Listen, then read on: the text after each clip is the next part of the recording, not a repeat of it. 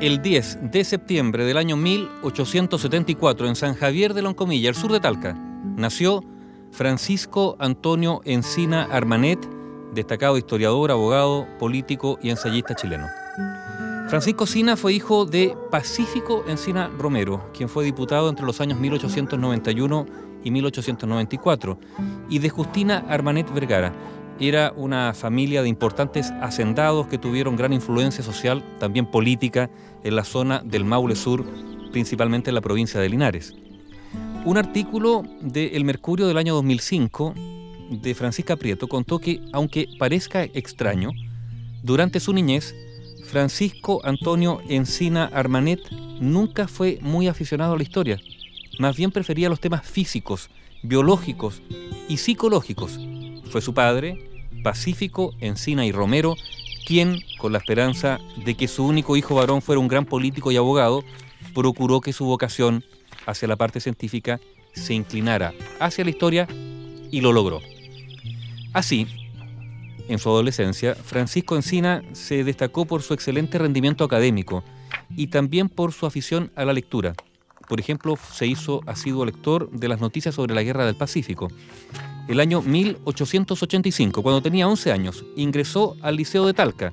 Su tío materno, Adolfo Arbanet, era rector, y allí destacó por ser un alumno simplemente excepcional. Después de terminar el ciclo de estudios humanísticos, en 1892, Encina se matriculó en la carrera de Derecho en la Universidad de Chile. Se tituló en 1895, siendo considerado por Valentín Letelier como el joven de más porvenir en el terreno de las ciencias sociales.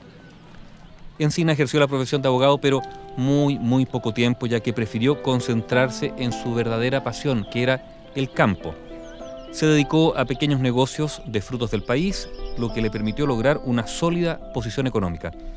A los 32 años, don Pancho, como se le conocía, fue elegido diputado del Partido Nacional por Linares, Parral y Loncomilla estuvo en el Congreso hasta el año 1912, cuando se retiró absolutamente desilusionado del sistema parlamentario. Sus ideas económicas y educacionales lo llevaron a publicar su primer libro, Nuestra inferioridad económica, justamente ese año 1912. La vida campestre de Encina se mezcló con la lectura de libros, papeles y documentos que fue reuniendo en su fondo, que se llamaba El Durazno, y que dieron origen a una valiosa biblioteca y fue precisamente en ese campo donde Encina se refugió para redactar su Historia de Chile, con la colaboración de su secretario, discípulo, que era Leopoldo Castedo, que había llegado como exiliado político desde España. Ya antes, Encina había publicado tres libros, uno sobre portales en 1934, al año siguiente, uno que se llamó El nuevo concepto de la historia y un tercero, La literatura histórica chilena y el concepto actual de la historia su monumental obra, esta Historia de Chile conocida por todos, la escribió entre 1938 y 1952 y se publicó en 20 tomos que abarcaron desde la conquista de Chile hasta la Guerra Civil de 1891. La obra tuvo un éxito inmediato, obligando a la editorial que era Nacimiento a imprimir más de 200.000 ejemplares, un verdadero acontecimiento literario para la época. El año 1954, Leopoldo Castedo realizó un resumen de la obra en tres tomos que fue también de gran impacto público. El éxito final vino el año 1955, cuando Francisco Antonio Encina Armanet fue galardonado con el Premio Nacional de Literatura. Ahora, en todo caso, tuvo detractores Encina. Se le acusó de ideas racistas, de plagiar la historia de Barros Arana, hasta de falsificar hechos históricos.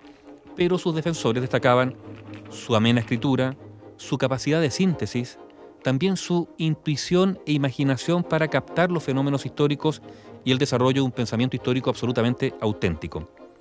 Alone, el famoso crítico literario, dijo, tenía tanto talento que después de conversar con él tenía la sensación de haberme asomado a otro universo. Además del Premio Nacional de Literatura, Encina fue galardonado con varias medallas, por ejemplo, de la Academia Chilena de Historia y de la Academia de la Lengua. Francisco Antonio Encina escribió hasta el año 1963. Dos años después falleció cuando tenía 91 años. Había nacido el 10 de septiembre de 1874.